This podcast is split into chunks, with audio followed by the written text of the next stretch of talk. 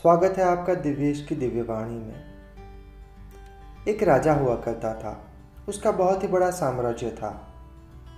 उस राजा को लगा कि मैंने अपने जीवन में बहुत कुछ पा लिया है।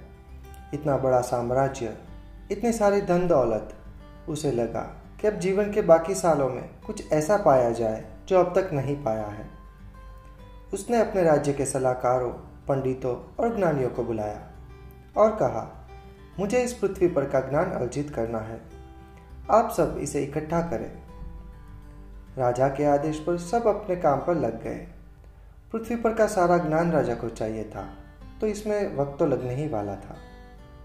कई साल बीत गए, और सब ज्ञानियों ने अपना रिसर्च राजा के सामने रख दिया। राजा ने कहा, अब तो मेरी उम्र हो गई है, इतना सारा ज्ञान मैं कैसे अर्जित कर सकूँगा?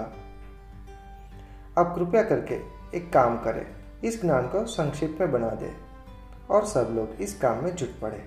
कुछ सालों बाद, फिर से राजा के सामने सारा ज्ञान संक्षिप्त में करके रख दिया गया। राजा ने फिर से कहा, इतना वक्त तो नहीं है मेरे पास कि इतना सारा ज्ञान में पढ़ सकूँ। आप और संक्षिप्त में करके लाए। वे सब फिर से और संक्षिप्त करने में लग गए और कुछ महीनों के बाद एक पुस्तक में सारा ज्ञान लेकर आए। राजा ने कहा कि अब मेरी उम्र के कारण मेरी आँखें ज़्यादा पढ़ नहीं सकती। कृपया आप इसे एक लाइन में बनाकर मुझे बता दें। कुछ हफ्तों के बाद वो सब लोग एक लाइन में सारा ज्ञान लेकर हाजिर हो गए और वो एक लाइन थी, ये वक्त भी गुजर जाएगा।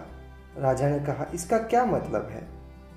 उन सब ज्ञानी पुरुषों ने समझाया कि कोई भी चीज़ हमेशा के लिए नहीं होती। वक्त अच्छा हो या बुरा, वो गुजर जाता है।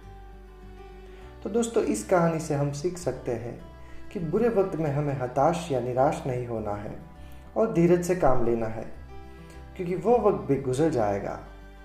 और अच्छे वक्त में हमें अहंकार नहीं करना है, क्योंकि अच्छा वक्त भी कभी ना कभी गुजर जाएगा। हमें लगता है कि हमारा जीवन असीमित है, लेकिन ऐसा नहीं है। हमारा जीवन सीमित है।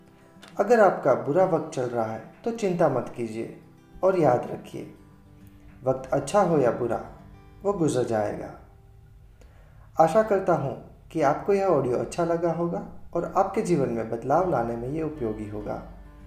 इस ऑडियो को ज़्यादा से ज़्यादा लोगों को फॉरवर्ड कीजिए, ताकि और किसी की ज़िंदगी में भी बदलाव आ सके। ऐसे ही और ऑडियो को सुनने के लिए सब्सक्राइब करें हमारा चैनल दिव्येश एम डाबी और सुनते रहिए दिव्येश की दिव्यवाणी धन्यवाद।